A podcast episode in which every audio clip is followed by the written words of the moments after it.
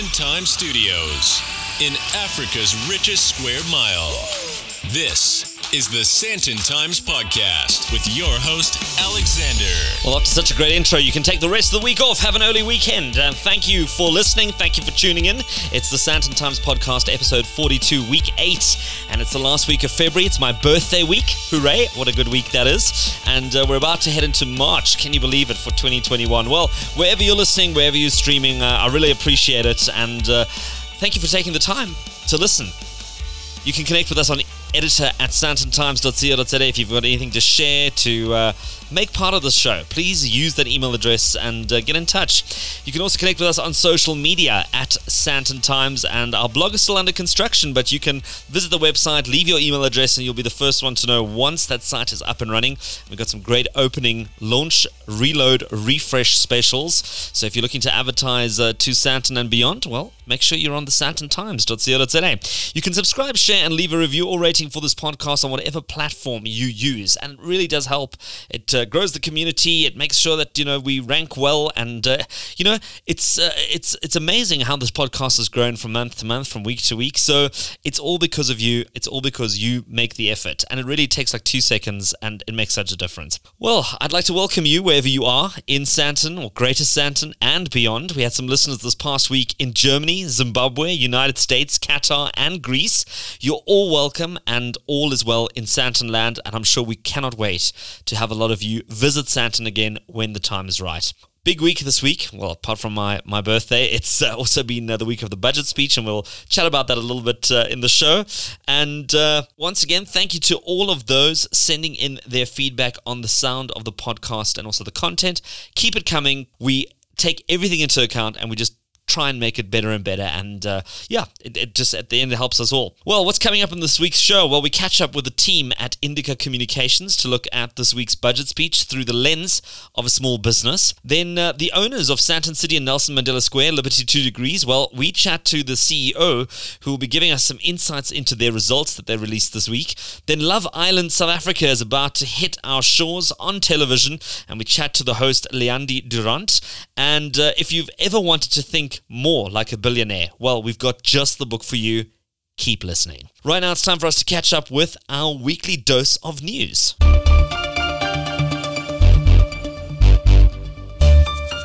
And it looks like we got some new toll fees lined up. So from the 1st of March 2021, next week, you will pay 272 Rand in toll fees to drive between Johannesburg and Durban, and a trip to or from Cape Town will cost you about 197 Rand, reports My Broadband. Uh, Transport Minister Fikile Mbalula has approved toll tariff increases as recommended by the South African National Roads Agency, SANRAL. So keep an eye out for that if you're heading to any of those places uh, and you're taking a drive.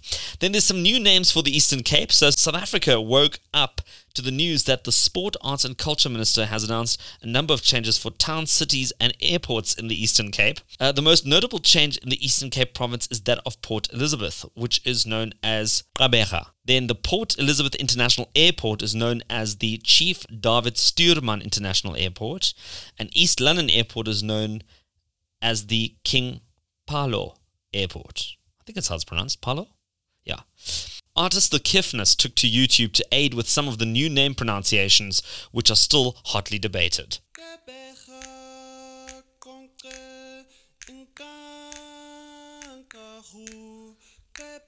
Port Elizabeth, King Williamstown, Maclear, Port Elizabeth, King Williamstown, Maclear, Port Elizabeth, King Williamstown, Maclear. Now you know. you can have another listen to that. Maybe you uh, you can try and uh, pronounce those. But those are the new names of some of the towns in uh, the Eastern Cape. Earlier, I had a chance to speak to attorney and partner with Adams and Adams, Darren Olivier, to understand the magnitude of changing a name or a brand. Let's take a listen both direct costs and indirect costs for changing a, a, name. So direct costs in the name of of a you know streets and, and names of cities. You, you can imagine road signs, maps.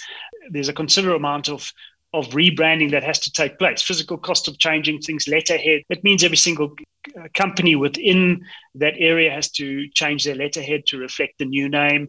Uh, so there's a, the cost directly for the city itself, the municipality, whoever looks after the change of road signs, etc. Plus, you know, the companies there, the citizens there having to rebrand. Plus those others that reflect that. So if you know, if you just travelled from on a on a flight, you think about the airports have to now change, whether it be if it's an international airport, Heathrow has to also change its name to reflect, you know, the local destination. So there's an, there is a considerable amount of kind of knock-on costs to to and those are direct costs of, of changing the name of, of let's say a city. And then indirect costs is uh, that you one has to look at you know what you're losing. You know you've built up a brand over many years. People uh, recognize that brand as meaning something and it may attract tourism it may make it easier to travel there and etc and you lose that when you change uh, and you don't go through a rebranding process. So it's not a gradual change, especially if it's a, an immediate change. One has to, one loses that, and that's an intangible cost, really, uh, and difficult to determine what that cost is. And of course, now we're speaking about costs. Uh, I just want to reflect there's there's a counterbalance to that. Is also obviously the value of, of the change. Now, uh, people change names of whether it be companies, whether it be towns, cities, for various reasons, and uh, there's also a, a, an indirect value of that change to the citizens of that particular town or, or, or city. And one has to weigh that up against you know the, the, the costs involved, especially over the long term. So that's how one looks at it. In, in the name of a company, one one will you know when you do a rebrand, you'll you'll take your budget and you might set aside a, a an amount uh, proportional to your turnover for doing the rebrand and then you you you register all the names as trademarks etc on the legal side to get your title deed to that brand. And then you you build in a, a marketing strategy that supports the you know the education of the public to that change of name. And so there's there's an element of, of budget that's allocated towards that. And that's how you make sure that the that the goodwill is shifted to the new name and hopefully that enhances business. And in the same way one would do that for if it's well planned out for a for a province or, or a city. Uh, one should have a budget allocated to that. One should obviously communicate to all its citizens. Um, in some cases, one, one might even have some type of um, you know rebate for local local companies having to change their letterheads because company letterheads have to reflect the address of the registered address of that company. So um, so that all goes into it, and you know, then one would one would hope that uh, they've, they've, done significant research in it uh, for the adoption of the new name. That it, it, it, speaks to the values of that community and enhances their ability to uh, grow as a city uh, create jobs, etc., going forward. Would something like this be fairly immediate, or would there also be a bit of provision to kind of have almost like a, a, transition period where people might carry either both names of the town or both names of the city, or maybe have a a year or two years to to eventually change over everything because to suddenly just throw out all your business cards and all your letterheads and uh, you know by Monday morning be you know whatever it is uh, that must be quite a challenging exercise. Never mind renaming an airport that has flight codes or IATA codes or whatever it is they have to adjust as well. Correct, and this uh, it, it, it should be there should be migrated. So you know in the in the name of a town, there's also got you know there's some safety concerns as well. Um, uh, it's one has to communicate where it is, how you're going to get there. Um, maps. Um, you, you, can imagine if, if people became confused there, there could be safety concerns. For that reason, safety and, and obviously inconvenience and cost. You know, companies suddenly having to change all their letterheads is is quite a costly business. It, it impacts apart being, from being an in, inconvenience, it's a direct cost and an indirect cost of actually having to do that. And so, yes, one would normally expect there to be a transition period uh, for companies to to do that, and for for names of, of, of streets to do that, and for them ge- generally to be a, a, a rebranding effectively. And then I guess there's the, the budget that has to be put behind trying to now educate not only sort of the people living in these towns, but also people who are not familiar with these towns about the new name. And I mean, we can go back into things like uh, uh, Peking, or we can go into um, Jeez, Saigon. On. It wasn't. yes. And, and, then now it's or Rory, or you know. Yeah. You know, so so I guess there's that exercise of having to now teach people the new name and and kind of what it means and how it's pronounced and all those things yeah, of course, there has to be, uh, and it's normally a you know, if in a corporate world, there's a uh, there's a big marketing campaign that goes along with it. So if you think of Absa's change, rebranded subtly re, uh, recently, there was a, a, significant marketing campaign that went along with it, and that's designed to educate, to educate about the new brand, what it means for people to identify with that name, and so it becomes meaningful and it and it has value. So effectively, you're growing a brand that reflects the the the, the values and business propositions of that place name or company. And if you look at it like that, and, and we even see, you know, get companies like the Extreme Sports Channel, but they, they have a what a licensing scheme where one can become an extreme sports destination. So they then license the the extreme brand to to to towns to bolster their uh, tourism for extreme sport. And and you think that's that's quite far out there, but cities even like Kimberley have become a skateboarding mecca, and and so an extreme sports uh, aura is attracted, and then they co-brand these cities. You have Brand Finance who have just they, they're launching, I think, this next week or so, where they value the the the brands of countries and where they are relative to each other in the world, and it's just reflected in the name. So South Africa and, and the rebranding exercise to the Rainbow Nation reflected very well, and and the and the you know the the symbolism from the old flag, for example, uh, the, you can see how how names and and symbols reflect very much on on the brand of that company and what you're trying to do and what you're trying to reflect with that brand. Well, Darren Olivier, I really appreciate you making the time to chat to us about this. Uh, I don't think it's the first or the last time that we are going to be seeing uh, names changing or brands changing or any sort of uh, symbol- symbolism changing, and it all has to kind of follow some sort of paper trail. So, thank you so much for making the time, and uh, I hope we get to chat again soon. Super. Thanks for having me.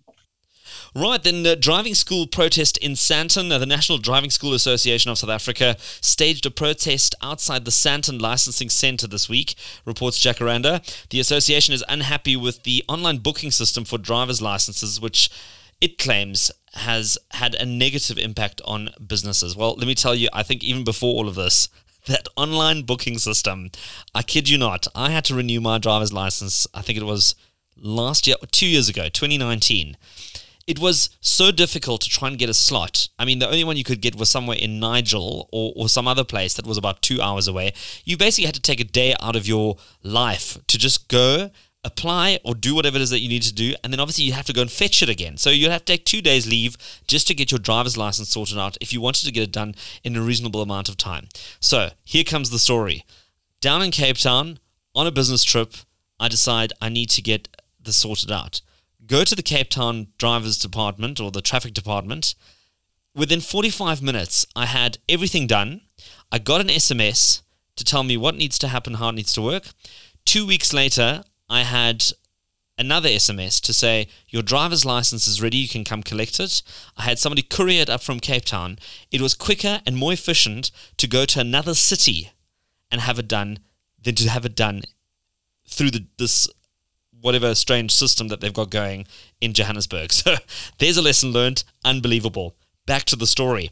So the, uh, the association is unhappy. The spokesperson for the Marlborough Driving School Association, uh, Mereki Lechodi, says the learners are expiring. We don't have learners' bookings and we don't have drivers' bookings. Online booking doesn't work for us. All they're giving us as driving schools is 20% a week, and these are bookings on Tuesdays only. Our businesses are on level 5 of lockdown. We are demanding that all licensing departments must open on a full operation so that we can get slots. So there you have it. Um, yeah, I don't know if it was a hell of a lot better before, but it seems to be a hell of a lot worse now. Then Sandton police nabbed six suspects uh, believed to be part of the Rolex gang. So the Sandton Chronicle reports that six men aged between 29 and 47 driving two cars, one a white Honda Civic and another silver Opel utility, believed to be scouting for victims with expensive watches were monitored by police from corner to corner. They were cornered by police at the corner of Western Service Road and Woodlands Drive in Woodmead in possession of two unlicensed firearms, one hijacked motor vehicle linked to a case in Sandton, uh, and a suspected stolen watch and suspected stolen cell phone. A lot of corners, a lot of suspects but it looks like they're in court. They're going to court, and uh, let's see what happens. And then uh, almost 15% of the offices owned by Redefine, one of SA's biggest landlords, are now standing empty. Business Insider reports that uh, Redefine Properties, which owns more than 300 large properties, including big malls throughout South Africa, say the vacancy rate in its office buildings is now 14.7%. The vacancy rate has increased by 44% since 2019. That is quite a number. The US office sharing giant WeWork, which opened its first African location in Redefine's Rosebank Link building in 2019, has reduced its occupancy in that building to 62%, while at the 155 West Street building, WeWork now only has 26% of the building. A News 24 article reports that Redefine might also consider converting some existing offices into co working spaces and bring in amenities such as childcare facilities, laundromats, and coffee shops to its office buildings, which Sounds like a really good idea. I suppose that's something that could attract people back. Is that uh, you know they might say, look, you know, working from home has limits in terms of when you have kids. So maybe a childcare facility might be quite attractive. Laundromats, I don't know. Let's see. And then finally, Patrice Motsepe has released a ten-point plan ahead of the CAF president elections. Launching his manifesto at the Sandton Convention Centre, he highlighted how he wants to make his mark as the head of Africa's football mother body. Reports Soccer Laduma. The Mamelodi Sundowns owner has received backing from COSAFA, which has the most voting bloc among the CAF member associations, and he also travelled to the recent FIFA Club World Cup held in Qatar to canvass for more support. And those are your news stories in Sandton for this week. You're listening to the Sandton Times Podcast. So the Sandton Times uh, teamed up with uh, a new and young uh, communications company called Indika Communications, and uh, we've got some exciting plans for the year. You know, it's about teaming up, it's about collaborating, it's about fi- figuring out how to uh, reinvent business, how to uh, do things differently, as we've learned to do over 2020 and going into 2021. And we've all realized that things are just going to be different as we go forward. They're also going to be digital, I might add. To join me and to have a, a really robust conversation and to catch up with my, my fellow collaborators, I've got Cindy Lee Minnaar and Ashmika Naidoo on the line. Uh, Hi, Alex. It's good to, to chat to you guys. I know it's. Having us. Yeah, we're well into the new year, so I'm not going to say Happy New Year or anything like that. But it's, I think, our first proper chat uh, in in 2021. So uh, it's good to catch up with you again. Yes, thanks Yeah, for having definitely. us. Okay, great. Look forward to it. All right. Well, we're going to navigate this uh, this trio talk. Uh, maybe let me kick off uh, with you, Shmika. How's uh, Indika Communications been going? Uh, how's how's how have you come out of 2020? Yeah, it's been going good, Alex. Um, you know, in my opinion, it's been it's been going well. I mean, you know, in general, I think the pandemic has had an effect on everyone. But um, thankfully, you know, for Cindy and I, as you are aware, we saw the gap in the markets during the pandemic, and um, that's where we really saw the need for small businesses. And us being that same small business owner, that same entrepreneur, we realized that you know we have the same need. So um, you know, let's jump on it now and let's help others. And um, before we knew it, you know, with the blink of an eye, our business just started growing. Well, that's good news. You don't hear many growth stories um, during 2020. You know, I disagree. I think that people just don't. Um, I think they don't share it in a hurry. Okay, all right. Some good businesses sharing. I mean, that's my personal opinion. I think there are good businesses that are growing, and um, you know, I think we just don't hear of it because the news is so um, is so saturated with negativity. You know, um, that pe- that they don't easily share a good news story anymore. Well, I think an interesting point that you make there, and uh, uh, I'll, I'll uh, take my, my comments under uh, uh, advisory there. But uh, you you you're so true in that a lot of companies have good stories to tell, but they just don't tell them, and it's kind of almost like perception is reality. So if you're not going to share your good news stories or some of the successes you have had, and maybe you know, and this time people are a little bit hesitant because they don't want to be the one gloating and saying, "Oh, you know, we we did a great job," but nonetheless, I think it's important to tell those good stories, and people are often very hesitant to do that. Exactly. And I think that's the problem. You know, small business owners specifically and entrepreneurs, you know, they look to other businesses, whether it's small like themselves or whether it's bigger companies, but they look for that, for that kind of advice and that expert, you know, that expert voice to just lead them. And um, I think that that's what's lacking for me. Well, one of the other things that we had uh, this week as well was uh, budget. The budget speech. Uh, I, I was a bit worried. I thought this was going to be a little bit of a bloodbath because we'd spent so much money over the last twelve months. Uh, where was government going to get all this money back from? Uh, apart from the fact that we weren't in great shape going into this pandemic. Uh, Cindy Lee, you had some some thoughts on this. With the unemployment rate already being sky high, like it's 32.5%, we would probably need some some kind of stimulus from government or some sort of support as small businesses from government. And there hasn't been that. So we haven't seen any of uh, like kind of support allocated specifically for, for small businesses we had a look. Um, and so i think that you know uh, it boils down to that at the end of the day it's going to be up to us. At the end of the day it's going to we're going to have to depend on our on our own resources and our own capabilities to actually to move the needle for ourselves and and it's a bit surprising because uh, small business contributes a significant portion to the country's GDP. So you know, I'm I'm like I'm wondering why wouldn't government do do more? Why wouldn't it allocate more budget towards supporting that and growing that? Ashmika, your thoughts on that? So, Alex, you know, in my opinion, I listened to the budget speech yesterday. I also did a lot of reading online just to see what people are saying. And in my opinion, I thought, you know, the budget speech was very thin. I expected much more talk to be given about the economic instability caused by the pandemic and, you know, what they're going to do, you know, in relation to small businesses. Um, I feel that because of the broken economy, small businesses should be playing a key role, you know, which, which they do. Um, but it should have been spoken about in the budget speech. It should have been discussed about how small businesses can help to rebuild the economy, um, you know, because they weren't part of the agenda. Um, so many jobs were lost in, in the small business sector, so many closed down even. So I personally would have liked to see a plan from government to say, you know, this specific sector was ruined and, you know, this is what we're going to do because that's our key driver. So I was pretty, I was pretty disappointed about that. I mean, the one good thing that came about it was, um, you know, it was good to hear that the Department of the Small Business Development allocated the 4 billion Rand townships and rural enterprises. That was great. Um, but, you know, we'll only find out the details about that today. The president is going to discuss that. But, you know, I just, I just felt very saddened about it.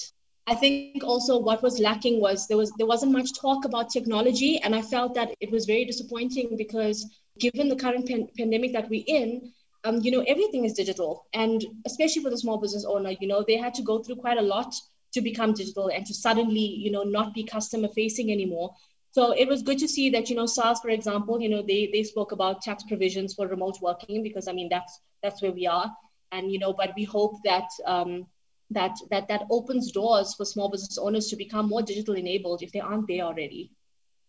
You know, it's interesting. You you mentioned these uh, these points around uh, small business and uh, and the budget speech. It's so funny. I mean, I spent over a decade in uh, in business media, and uh, the conversation we had every single budget day was uh, you know, are they going to do some sort of tax relief or some sort of incentive to grow small businesses? I mean, if we look at an economy like Germany, majority of the businesses are family owned. Uh, they, I mean, you still have someone's grandmother or someone's mother or father still sitting and running the board of a lot of the biggest companies in Germany.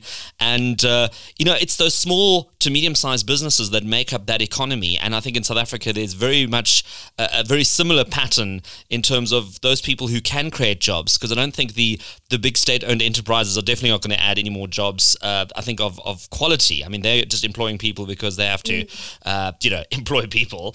Uh, but uh, you know, in terms of uh, yeah. creating new jobs, it is those small to medium sized businesses. And funny enough, coming back to the story about, uh, you know, discussing this every single budget day, every single budget day, we always said we need to put together a panel discussion around this because if they mm. don't mention it, then we have to ask ourselves why is this not being discussed? And if they do mention it, then great, then we've got something to talk about. But every single year, there's small to medium sized businesses just sort of I don't know, it's just left off the off the table. Yeah, I was actually going to say when you mentioned um, the big enterprises being unable to, you know, employ, and if they do employ, it's because they just kind of have to. The other thing to keep in mind is that, you know, a lot of millions and billions out of their budget is now going towards helping the government buy vaccines. So, you know, they're not looking to, you know, help the small business owner, in my opinion, at least. I think that, you know, priority has now shifted to make sure that, you know, society is safe. Yeah. Well, I mean, when, I, when I say big business, I'm talking about state owned enterprises. I mean, we've already heard how many people Eskom has unnecessarily employed. I mean, we see what's going with yes. on with SAA. I mean, there's a whole list. Transnet. I mean, we can go through the, the whole state owned enterprise sort of inventory mm. and just see as to how many people are really needed and how many people are really, you know, doing what needs to be done. Um, and, and, you know, for the people who wouldn't be needed there, where are they going to work? Are they going to start their own businesses? At the moment, there's not really much of an incentive for that. And uh, are they being employed by these small to medium sized businesses. That's, you know, and, and, and those small to medium sized businesses are trying to just stay above water at the moment. Exactly. And I think that, you know, for the small business owner or for people who want to start opening the business, you know, they should definitely do it. I think this is the time to do it. I don't think that the pandemic should, um, you know, hold people back. I think that Indika Comms is a good example of that. Um, I think that there are so many tools available to just get up and do it, to just wake up one morning and say, I'm going to do it. Yes, you absolutely can. Um, you know, we're living proof of that. Um, so, you know, I don't think that we should look at, um, you know, at the budget speech as something to be so negative. Um, although it is, you know, it is a negative thing for small businesses. But I think that, you know, as an entrepreneur, if you really want to do it, this is the time to do it, and you just you don't wait. Just do it. Do it now. You know what? I even, even encourage um, whoever, even if you've got a, a, a job at the moment, don't get so comfortable in your job that that's your only um, source of income. I think that it's really, really, really important to diversify uh, your income streams, especially in uncertain times. And just depending on a job and depending on that one salary is actually um, risky. It's it's riskier than it's riskier, believe it or not, to depend on your job as your sole income than it is to start a business and try and and hustle it out out there. So I would encourage people, whether they uh, are unemployed or employed, to to just start. And like ash said there's many resources out there. Most important thing is really just to make up your mind about it. You need to just say to yourself that you are going to do it. Write down a couple of things. I mean it may seem like dismal because oh the economy this and you know oh what can i do there are many things that one can do. There are many needs. That's that's the beauty of a crisis is that it presents a lot of problems. And where there's a problem there's a solution. You just need to find yourself where you fit in in terms of the solution. Um, and, you know, I mean look at yourself authentically. Look at yourself what your interests are what your experience is what your uh, knowledge is. And then just go with that. Don't wait until don't think that you need to be some kind of um, perfect, some kind of, you first need to tick all these boxes before you do it. Just, you know, do it and you'll figure it out as you go along. The first thing is to just make up your mind to do it. Well, Cindy Lee, there's some v- very good points there as well, Shmika. Uh, as we sort of uh, round off this this interview, uh, ladies, as we go into 2021, any any final thoughts from your side? Maybe let's kick off with uh, Cindy Lee. Yes, uh, my final thought is best way, in my opinion, to get is to give, and I think that we need to um, support each other as small businesses. We, you know, when we, whenever we have a need, and there's always some or other need that we have. First, think of what small business can I support to meet this need of mine. You're already going to be spending the money. Just apply yourself, extend yourself a little further, and think or put it out there like, I have this need. Is there a small business that I can support to meet my need? So that's that's my my final thought. The best way to get is to give, and that we need to support each other. And Ashmika, uh, some final thoughts from your side? Yeah, it's actually funny that Cindy said that because I was actually going to say that you know I think support is absolutely needed. Um, I think that you know small business owners they don't get the support that they need. I mean, there's so much in the news about you know support needed for small business, small business, small business, small business. But you know, do they actually get the support? No. And you know, if we can't get it from big businesses, then the small business community needs to come together and we need to help each other. Like Cindy said, you know, what services do you have where you can help the next person? you know maybe you're not making a profit out of it but you know giving a helping hand you'll get more in return at some point we if we make the small business community stronger then we can definitely pay, be a, play a key role and be a key driver for the economy, and we can actually play out the role that the government speaks for us. Well, I think that's a, a really positive and constructive note to uh, round off this interview on. That's uh, Ashmika Naidoo and Cindy Lee Minnaar from Indika Communications, and we're also going to put their contact details in the show notes if you'd like to reach out to Indika Communications and maybe get some advice, some thoughts, or maybe they can even help you with getting your good story out uh, that you've got to share coming out of 2020. You're listening to the Sandton Times Podcast. Well, a lot of us have been doing a lot of uh, online shopping. We've had our shopping delivered to us, but we've missed that mall experience, that uh, going out, seeing people. And uh, I heard a great quote uh, just before I jumped onto this interview where someone said, you know, shopping online is a transaction, uh, shopping in a mall is an experience. And uh, a lot of us are hoping to experience that experience again more fully than we have. And Joining me on the line right now is uh, Amelia Beattie. She is the CEO of Liberty Two Degrees. They own a vast amount of retail space, and uh, they had their results coming out, uh, which have been, uh, I suppose, unfavorable, but I suppose there's still hope in, in the pipeline there. Amelia, good to have you on the line. Uh, tell us a little bit more about what 2020 has been like for you. People are missing that shopping experience, but it seems that they are back and that they have actually come to enjoy what they really love of Sandton City. 2020 was a tough year. Uh, we set out with it starting well. And as the first case was announced, we saw a very sharp decline in both turnover and foot count. During the hard lockdown, we had most of our retail closed altogether.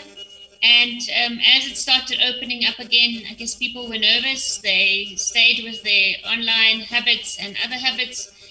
And um, in the fourth quarter, we really saw some encouraging recovery. At Sandton City, we saw only 1.5% of the turnover down on 2019.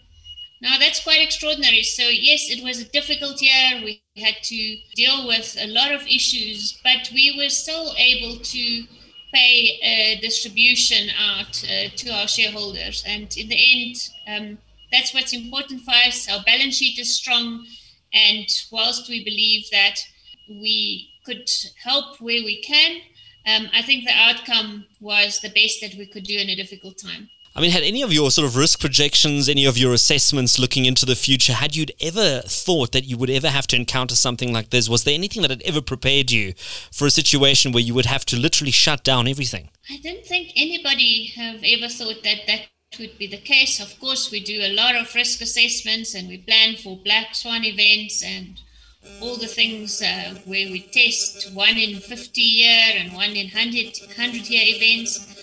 But I don't think anybody around the world anticipated that today everything will be okay, tomorrow it will change significantly. And it also created some form of camaraderie against, I guess, uh, between people in the property industry who all dealt with the same thing people in the international uh, real estate world who all dealt with this. They are, some of them internationally are still much more impacted than we are here. I mean, in terms of the rent relief, you touched on it. Uh, that was one of the, I suppose, big uh, life vests that uh, a lot of uh, retailers tried to put on and uh, pushed as far as they could. But I guess as a property owner, there was also a limit to how much you could do there.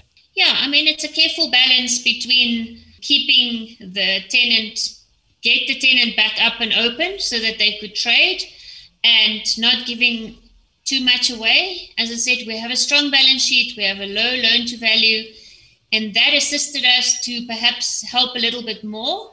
You only have to sit in front of a tenant that's a small operator or a restaurant that's got the whole life invested in that business to understand how difficult it is and we need them. We need small small tenants to be in our centers. We need the big tenants to be in our centers. So we needed to find that balance to help everyone to step forward with them, so that in this partnership we can get back to offering something to customers, so that they can that they want to come back because as you say, online retail is great and it will continue to grow. But I think the future of retail is where those two things can live together. You have the online component, but you can come to the mall when you want to experience that walking with a bag. There's nothing that gets to that. Meeting your friends. And um, I think we are all such social beings that being together and going there and find experiences that you can't find anywhere else will, will remain important.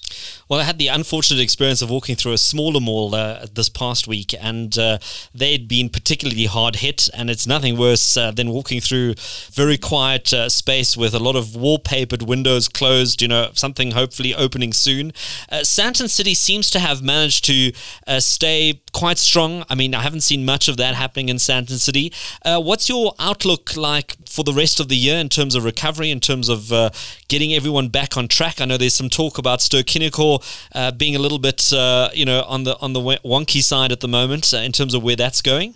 Yeah, Sandton City's vacancy at the moment is two two point two percent. So of course there are vacancies, and uh, those we are trying to deal with. And there are new tenants that are interested in opening um, shops or restaurants, and that's encouraging to see that someone has got enough trust in the environment that we have that they are willing to come and and start something new.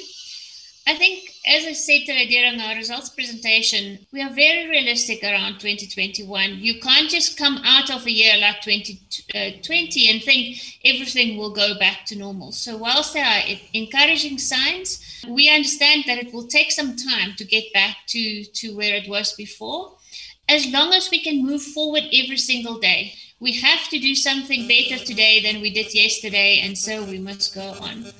There will be tenant um, tenant failouts that we have to deal with. We've learned through the EDCON and through the Stuttafords process how we can deal with that. Ster-Kinekor is an interesting one. You would have seen me quoted many times places today where I said that I believe that we have the best movies in the country. Maybe there are too much everywhere, but Sandton and Eastgate are really great environments and uh, when that new James Bond movie comes out, you definitely don't want to sit uh, in your lounge and watch it. You want to come to have that experience that you can only get in a movie theater. So maybe there'll be less, but we really hope that they can actually continue to survive because the customers need that. I mean, to some extent, you've built up an, an incredible brand around Sandton City. I suppose it's one of the, you know, the d- diamond in the crown when it comes to uh, shopping destinations in South Africa. Uh, having had the history that it has, having the location that you've got. I mean, a lot of that business was also coming from a lot of overseas tourists, which you don't have at the moment. But what is driving footfall into a mall like Sandton City apart from brand? Is it a, a particular art to the way you've uh, curated those uh, tenants? Uh, you know, know, are people gravitating towards a more a food experience rather than a clothing experience? What is that that sort of secret sauce? I think it's a combination of so many things. Um, for me, I, I always say that Sandton belongs to the people of Johannesburg. I think everybody in Joburg knows Sandton. People are proud of it because it's such an institution. It's been there for such a long time. And you would have remembered the ad that Liberty had a few years ago that showed the car in the open field where they opened the plans and people of Sandton feel that loyalty towards it because they feel that they've been part of, of seeing it grow. But it's really those little extra things that make the difference. I mean, we've got the large anchors in there, and they are really the best of those tenants um, that we have in Sandton. But it's putting those extra little ingredients in, those independent tenants, doing events that are a little bit different, uh, creating an environment that is well. Sandton also received a six star green rating. Now, that is a world leading achievement. And that just means that it's an environment that is well, that is safe, that is healthy. And all those things together. And of course, we have a great team on the ground there that manages that center. They really know what they are doing. They're passionate about what they are doing. And they give that little extra every day so that the people that come there can experience this mall as really a great, iconic environment. I mean, one of the things that became quite clear during this pandemic and during this time of business uh, shutdown is how Sandton ha- was always very interdependent of each other. I mean, if you speak to any of the hotel owners, if you speak to any of the other sort of attractions, they were there because someone else was there as well. So if it wasn't the convention center, it was the Gautrain. If the Gautrain wasn't there, then somebody else was dependent on someone else. Did you find that there was a moment where, you know, you connected with a lot of the other people, that there was some sort of conversation within the bigger Sandton precinct with all the other sort of stakeholders to say, look, you know what, we're we're all on the same boat here, but we need to figure out how do we piece this all back together again. No, absolutely. I mean, uh, you will know from our vision that we say that we believe in a precinct focused strategy. So the precinct always for us is a really important part of how we manage these environments. They don't just stand on their own and happen all by themselves. We have a close relationship with um, the Tsogo Sun group, and we have the hotels um, and the convention center with them. And that, together with Nelson Mandela Square, that we also um, own next door, um, and our partners, Pareto in, in Sandton City, we all collaborate all the time because we need each other. Um, the hotels need us, we need those people. Um, the convention center, unfortunately, is closed, and who knows when the travel will open up again. If we had a glass ball, it would be wonderful to say, you know, we believe that by June we'll have conventions there again. And will conventions ever be the same? I think there's new opportunities because you have now learned that you can do things differently. You don't have to all sit in a hall together. You can actually have a convention where people are together and people are all also separate. So I think there's a lot of new opportunities that come from this. Of course, we are concerned about not all the offices returning and that the bigger Sandton might have some excess uh, office space. We've ha- Sandton also in part in the past used to be successful because of the number of offices around and people over lunchtime would just pop in and and come and get their things but now people come at other times so i think there will be continued collaboration we don't believe in we know it all and we can just operate in our own. We truly believe in collaboration and partnership and working with the people in the precinct to do what's best for the greater Sandton precinct. Well, uh, Amelia Beattie, CEO of Liberty Two Degrees, I think that's a very uh, upbeat note to uh, end our conversation. Thank you so much for joining me for this interview, and uh, I wish you all the best. I'm sure we'll still chat uh, later on in the year to see how things are progressing and how that recovery is coming along. Sure. Thank you very much for having me. Connect with the Sandton Times. Email editor at sandtontimes.co.za. Well, so Mnet is really piling up the uh, reality TV shows this year. I don't know what happened. If it's last year was just like a very quiet year, so this year they had to decide to just put it all together, throw it all out in 2021. But we've got another one lined up. It's Love Island, South Africa. And if memory serves me correct, I think the English came to South Africa. Well, historically as well, but for this particular show, I think they shot some of uh, their English version of Love Island uh, in South Africa. But this is now the South African Love Island. So this is not some other international show shooting in Cape Town. It's us shooting in Cape Town. And it's kicking off on the Sunday, the 28th of February. And uh, the host of the show joins me right now. She's Leandie du Randt. And uh, we're going to chat about uh, the show. Leandie, great to have you uh, on this podcast. Thank you, Alex. What a privilege, or Alexander, as we have established. Leandie du Randt, uh, thank you so much. and uh, now we've got all the, the pronunciations and names out of the way. Uh, I wanted to check with you. Uh, you know, you seem very excited about this uh, the show coming up. I am super excited, Alex. I mean, it's an international franchise and hit show, as you've mentioned. Now it's been done um, in UK, Australia. Um, and the US, the most popular ones. Um, and now we get to do it in South Africa, you know. And like you said, the UK came here to film two of the seasons. That, that has to say something about South Africa. I mean, we are the most beautiful country. We really the most beautiful country, and I believe we have the most beautiful people, and we are multicultural. So you can just imagine the excitement um, and entertainment that's going to come. um, bringing all of these people together in our beautiful country. Okay, so let's talk through the format because I know there's a lot of people who are familiar with the show. There's also quite a few people who are not familiar with the show. And always when there's something that's now a South African version, a lot of people tend to jump on it because now they've never watched the international one before, but now this could be quite interesting. So take us through. Is it is it shot live? So are we watching it in real time or is this pre-recorded and we're watching it, you know, two or three months later? This is live. So, if anything, the delay, what you see is only by six hours. Every day, we've got a 300 crew um, that's working during the night, compiling the best hour and a half of what happened every day. So, that will be showcased every night from Monday to Friday at half past nine on Mnet. And then Sunday after the movie on Mnet, we will have the unseen bits. Um, so then there will be like a special show. It's only this Sunday um, on the 28th where we will have the live first episode um, from 8 p.m. just to introduce all the, the islanders to everyone, to get them coupled up so that we can get stuff in motion. But yeah, that's basically how it's going to work.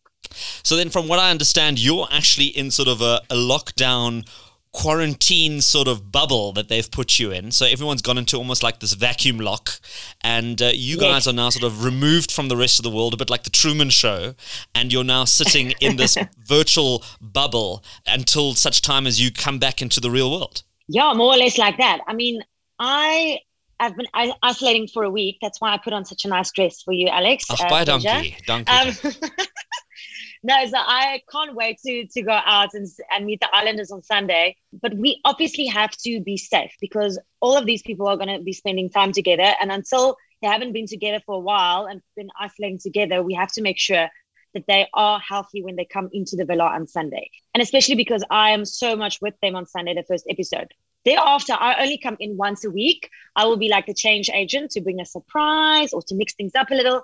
So obviously, I still have to stay safe, even though I don't live with them in the villa. I have to protect myself because I can come in once a week, and we don't want me to, um, yeah, to not be able to do that. Yeah. So we are kind of stripped from reality and the real world, and we're really going into this secluded space. And it's an island of love. That's what it is, Alex. Yeah, well, we're going to get into that because now I need to understand how the rest of the show works. So you've got X amount of guys and X amount of girls, and they're now all thrown together into this mansion um, where they all live or congregate together, I'm assuming, in this house. Is that correct? So let me give you the one liner to sum up what exactly Love Island is. Okay. So Love Island, South Africa, is where 10 of SA's hottest singles will spend six weeks looking for love in a secluded villa. But it's very easy finding a partner. Finding a perfect match is a bit harder because in order to stay in the competition, you have to stay in a couple. But now you might be asking, but there's five girls and five boys. How are they not going to be in a couple? That's where I come in once a week. Or if they feel I need to come in more, I will bring in a bombshell or another guy, or I will bring someone new in to mix things up a little bit. And then we will have like a recoupling once or twice a week. It's a surprise. The islanders never know when this will happen. I decide when I want to do that by watching what's happening, you know, inside the villa. And then after that recoupling, obviously some person will be dropped and that person will be asked to leave the villa. So in order for you to stand the chance of winning the cash prize of 1 million rand, you have to stay in a couple in the villa for six weeks until the finale, which is 11 April. Okay, now I think we're all on track as to how this is going to work, and I can see already the, the, the issues that are coming up because uh, it might sound great the first week you are with Tiffany or you're with Jason and things are going lekker, and suddenly uh, you know Tiff uh, Jessica rocks up or you know uh, there's a tiff between na- you and Tiff. Yeah, and, and Natasha yeah. rocks up out of nowhere. She's the you know former uh, grand model of you know some fantastic photo shoot or calendar, and suddenly the whole world just falls apart, and suddenly you know you, you you're out. The music stops, and you're left without a chair. So this could be quite interesting. But I mean, this is quite a bit to watch. If you're watching this Monday to Sunday, uh, every day. Uh, there's quite a bit to, that has to happen every day. I mean, it's not like Big Brother where you're just watching people sleep. Yeah, no, of course. So obviously they will have during the week, the only communication they have to the outside world is via this phone they will be given when they enter. And only there's one person that will communicate with them, and they will always communicate via a text. That's the only communication they will have with the outside world. And right. that text will say, You will now have a challenge, or Alex and Leandie, go to the poolside. We have a challenge for you there, or go do this. So there's lots of challenges that will happen that will bring out emotions, that will get discussions flowing, and will help these couples to get to know each other well. And that will make the stuff a bit steamier, you know? And the other thing is, Alex, they all sleep in the same room. The seven beds are all next to each other. So they'll be taking on challenges together, they'll be living together, they'll be sharing a bed together. And you never know, eyes may start to wander, heads start to turn, minds may be changed. You might find something out about someone that you don't want to be in a couple with them anymore. So that when the bombshell bombshell comes, you will be all too glad that she will pick you or hope that she will pick you, you know? And it's not always the same for the partner that you're with. Maybe they really fell in love with you. And so, you know, these tips start happening. You know what happens when same people are in a space together for so long? It's like Lord of the Flies. Do it's like it's like lockdown. yes. So people's true colors start coming out, you know? I mean, life is entertaining. Real life is entertaining. Love is entertaining. And that is where the drama lies. That's it will all just it will happen naturally. I'm sure it will. So, how did you choose these contestants? I mean, I'm already getting a bit of a sense that they all have to be sort of 10% body fat, look great in a bikini or in some sort of swim shorts, and have a remarkable real or fake tan, depending on where they fit into the sort of the, the, the spectrum. so, yes, to the above. Um, very entertaining people. I think that is the number one thing. Beautiful people, real people, multicultural, very important. But there's a whole process they had to go through. That is obviously not my baby. I didn't choose them per se. That's why we have a beautiful crew that we do have. And if there's any more information people would like to know of the show, they can go to mnet.tv. But these islanders were, were chosen for a specific reason, and the bombshells and everyone thereafter as well. So a lot of this is strategically planned, but it's real life once again. You know, this is not a fake TV or movie we're at. Anything can happen, literally. Um, and that will change the game that second. So, do you get to meet all of these people for the first time on Sunday, or have you had already sort of like a bit of a warm up session with, with, with some of them? No, no, I'm meeting them on Sunday. First impressions, first time sitting with them, getting to know them, chatting to them a bit before we couple them up, uh, the girls with the boys. So it's going to be exciting for them to all see each other for the first time as well. I mean, they're isolating alone in their room at the moment. They don't even know what the other contestants, or we call them islanders, what the other islanders look like. They have no idea.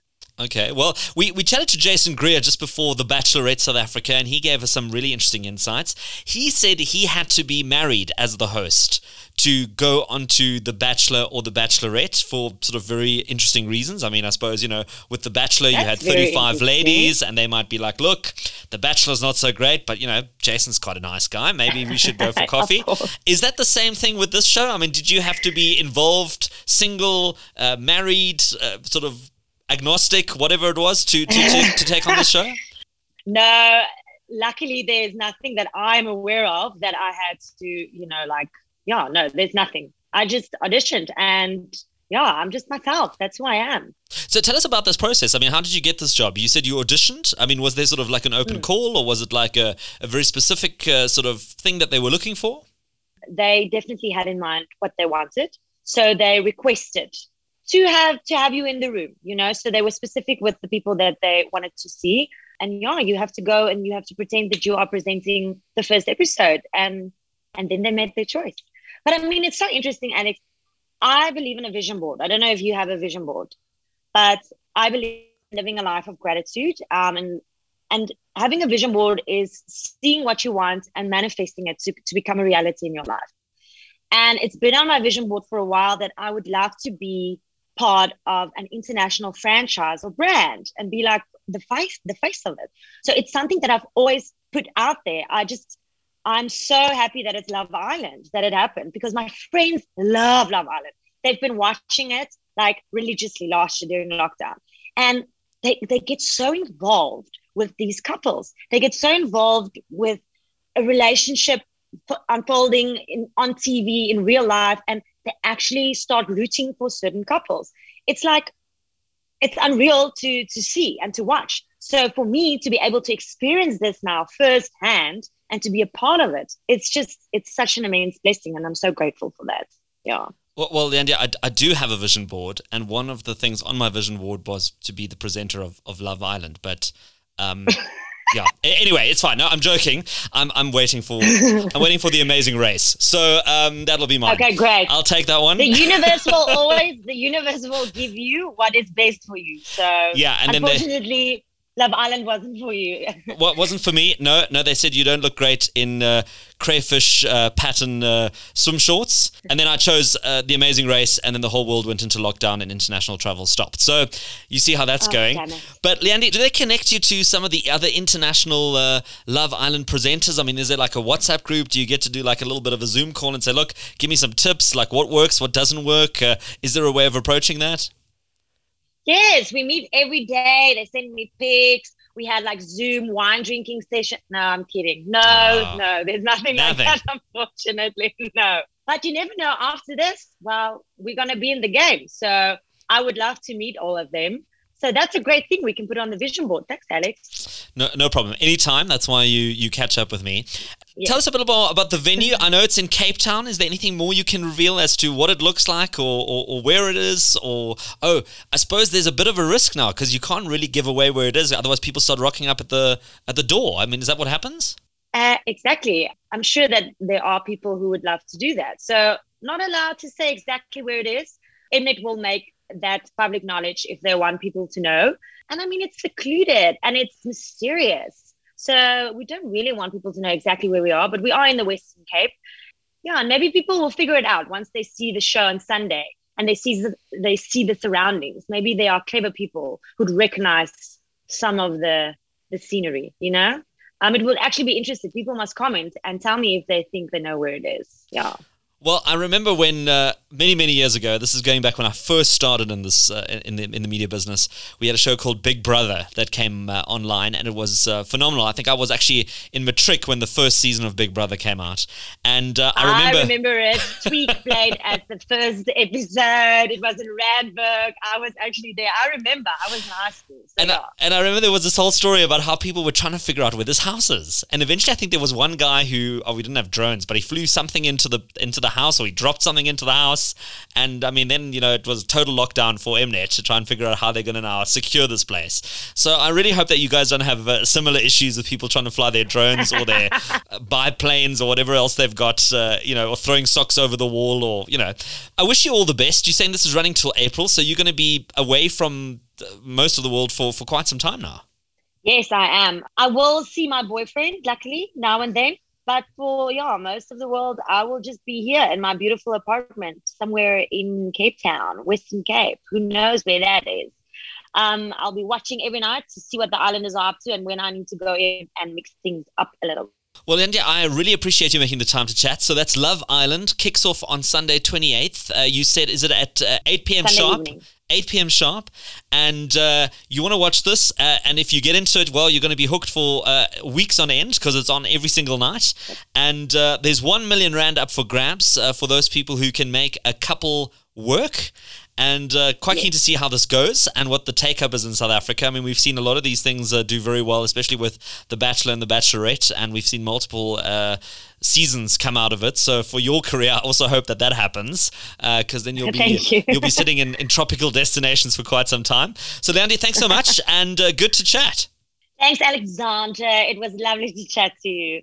And I'm looking forward to seeing you on Amazing Race. Whoop, whoop. Bye. Online, Mobile. anywhere. Anytime. This is the Sandton Times Podcast. Well, all of us want to make a little bit of money. All of us want to uh, hit it at the big time. And uh, if a millionaire isn't enough for you, well, billionaire is the next big thing. And, you know, you often go to social media and people are posting these like inspiring quotes and they've got pictures of fantastic cars. And I think it's like the ultimate thing. And a lot of people would love to be in that position where they can you know, just do whatever they want to do, you know, fly Gulfstreams around the world and, and all these wonderful things. But for a lot of people, it often feels like it's a little bit out of reach. Well, I came across this great new book uh, that that's hitting the shelves, and uh, it seems like the kind of book that'll get you back on track, maybe get you back to those childhood dreams, and maybe focus you on an actual strategy and a bit of a plan as to how to get there. Because it's really just you know a dream until you can actually put a bit of a plan around it. So I've got the author on the line right now. It's Daniel Strauss. It's great to have you on, Daniel, and tell us a little bit more about your book, the the Billionaire Mindset. Thanks so much. Yeah, so as the title says, it's actually more of a mindset book than a business book, but it does have a lot of business aspects to it as well. So it's about how do you get to think more like a billionaire? Because they say success is not to be pursued, it's to be attracted by the person you become. So you have to become that person first for the success to come to you. And mindset is such an important thing. I mean, we can't discount that at all because it really all starts with your belief. If, if you believe you can do it and you've got the right attitude, you can get there, right, Daniel? Yeah, definitely. So we talk about in the book about a, a new concept where, that I call thinking above the line. It is essentially thinking like a shareholder and a director as opposed to thinking like a manager and employee in a business. To shareholders and directors, everything is possible, but to the managers and the employees, only the budget is possible. It's such an interesting point you raise that. I mean, for many of us who have worked in corporate, it's amazing how once you start spending a lot of time with people who have founded the business, who have run the business, you start seeing how they start looking at things very differently to those who work in the business. And also, just to clarify from the from the onset, is that uh, a billionaire mindset isn't to marry a billionaire. Is that correct? I- this is about creating your own billions. yeah, I think there, there's different ways, but it's definitely not about how to find a, a rich spouse. All right, brilliant. Well, Daniel, tell us about what brought you about to write a book. I mean, you're a busy guy. You're involved in so many big things in terms of finance, in terms of business. I mean, to find the time to write a book, it's quite a commitment.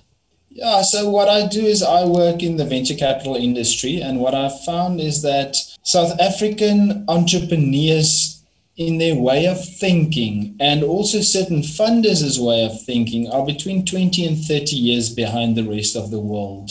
We will have to change that way of thinking before we will be able to grow the economy. So it actually came out of a real need that I saw in the market for these entrepreneurs and for funders to start thinking differently about how to fund and how to grow companies. And how long has it taken you to write this book? I mean, it's quite a bit of knowledge that's had to go in here. I mean, I suppose some of it's been uh, information that you've come across in your daily work. But what's the timelines been like on this book? To be honest, I started about four years ago. It was slow because I was quite busy. And then at some point, I just really started to focus. I wrote about five chapters, took it to the publisher, and they said no, they don't like, like my style of writing, and they're not going to publish it. So that was a new process that started. So I got a writing consultant. I sat together with the guys for long, a very long time, and I, to be honest, I'm quite proud of the product now. Sure, that sounds like quite an exercise. You never think that you could get a writing consultant, but uh, obviously they did their job. Uh, the book is uh, looking fantastic. I mean, the cover looks great. I'd be interested to hear from you uh, because, especially at this time, we've seen so many people who've either been retrenched, who've been forced out of their business because things have just fallen apart. And instead of going back into employment, a lot of people will say, look, you know what, let me become an entrepreneur, let me try and do something for myself what do you think is the biggest hurdle a lot of those entrepreneurs are facing? I mean, even before COVID, we've had a lot of entrepreneurs who faced very difficult hurdles that they've had to get over. Yeah, I think number one is the mindset of just realizing that it is actually possible. And then, secondly, I think funding is a very big hurdle at the moment because you can't go to a bank to fund a business. They are just not made for funding businesses due to certain regulations that changed, you cannot go to the bank to fund your business. So they'll have to find different ways of looking for funding. And and where does that funding come from? Because if we look at you know venture capital around the world, I find that Europe, the US, is a little bit more.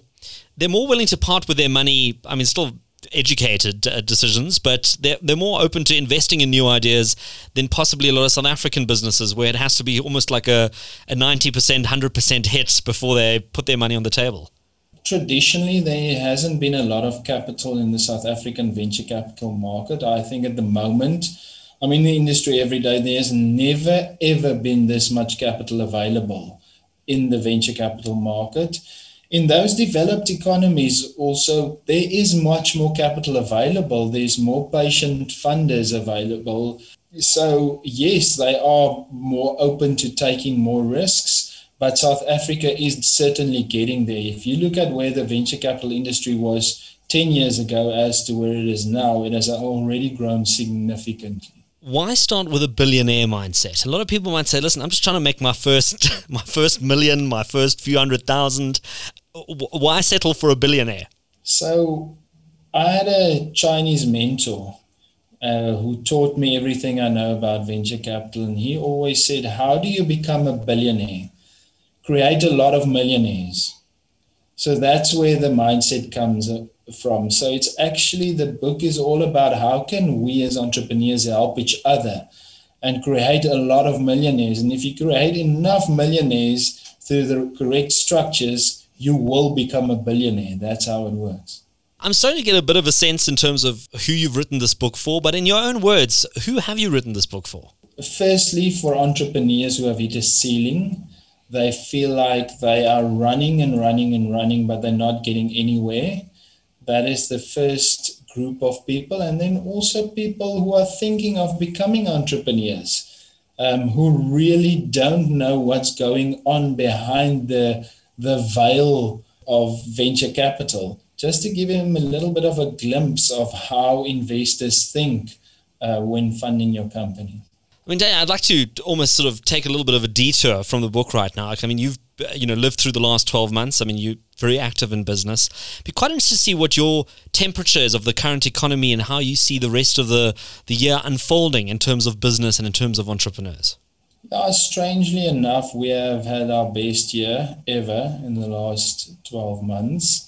there's a very big divide between the companies are, that are doing well and the ones that are not. So in our entire portfolio, we only had one company that was really hit hard by COVID. We sold it actually. So at the moment, we don't have any company that isn't either benefiting from COVID or which is unaffected by the pandemic. So we must also keep our eyes open to see how we can either go to different industries or to reposition our companies to make them, if I can call it more COVID friendly in the economy. Well, I mean, I suppose you're not going into uh, the big author tour. I mean, this isn't your, your next step into becoming a full time uh, book writer. You're still going to be staying in business. Uh, anything particular in business that uh, is of interest to you at the moment? Any particular industries or sectors that you're keeping a close eye on? I think there's a very, very big opportunity in intellectual property, deep intellectual property in South Africa at this moment in time. So that's where my focus will be for the next three, four, five years. Well, Daniel Strauss, tell us a little bit more. Where can people get the book? Uh, I know there's a hard uh, cover or a hard copy that you can get, but there's also digital versions of it as well. Yes, so on the 20th, from the 26th of February, it's available in all big bookstores, and then it'll also be on Audible, Kindle, ebook, um, all of those things.